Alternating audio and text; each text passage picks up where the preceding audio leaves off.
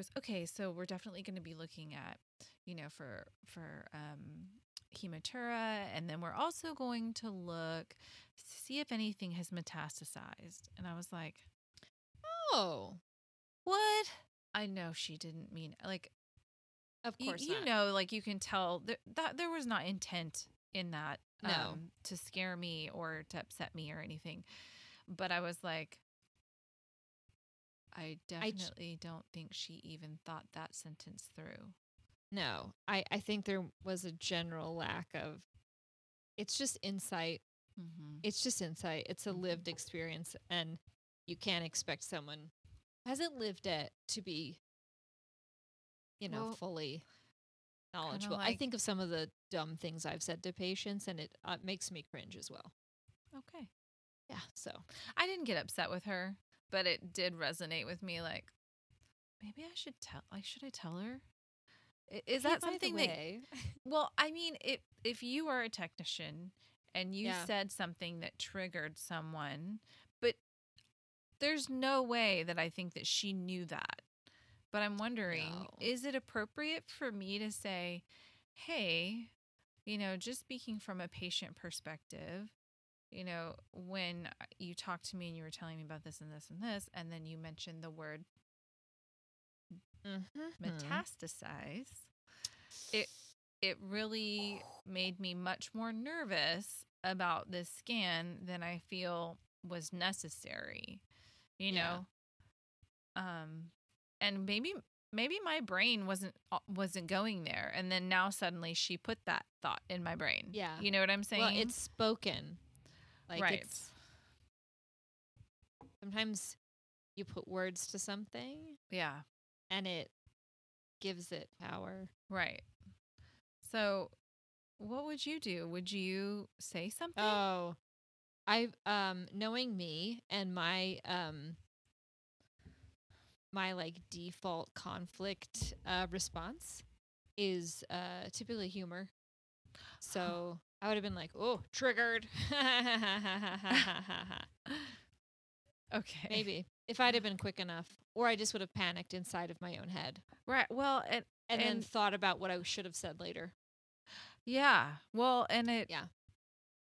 She was walking out of the room as like you know, she's like, "Okay." and then she exited. Yeah, and then she left the room. That was her parting remark. Oh no. Yeah, and I was like, Oh, no. She's like, "Just raise your hand if you need anything." And I'm like, "I need something. I need you not to say that." I need you to go back in time. Okay. Yeah. I don't ever think it's inappropriate to convey like how you feel about something. Right. Because you're not really expecting her to do it anything in particular. You just no, I don't need an her to know how apology or anything. I just Yeah, yeah, yeah. I thought, well, for any other cancer patient that has to have this kind of scan, that maybe she'd refrain from using that word, you Yeah. know? And The only thing I can relate this to is like when I uh, had to get Kadcyla yeah, because it has chemo in it, right.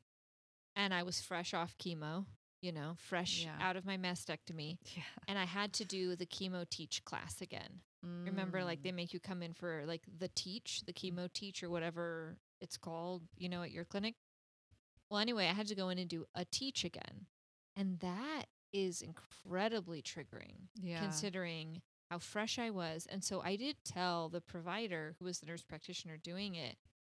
And I prefaced it with like, this is not like a read of you or anything like that. I said, but I just I want you to know like how terribly triggering this is Mhm. having to come in not just to be infused in the same space and sometimes literally in the same chair that I got chemo in. yeah. I understand logistically that's really hard to avoid. I said, but like having to come in to do a teach on a drug that I don't really have a choice in whether or not I get. Yeah. and um is is just like really really triggering, yeah. you know? Cuz Yeah. that chemo teach happens for most of us like so soon after diagnosis Oh yeah. and then you have to do it again. So I did let her know, like I said, I know this is something you have to do, and like this is the process. But Right. if there's can be any consideration for making this look or seem different Right.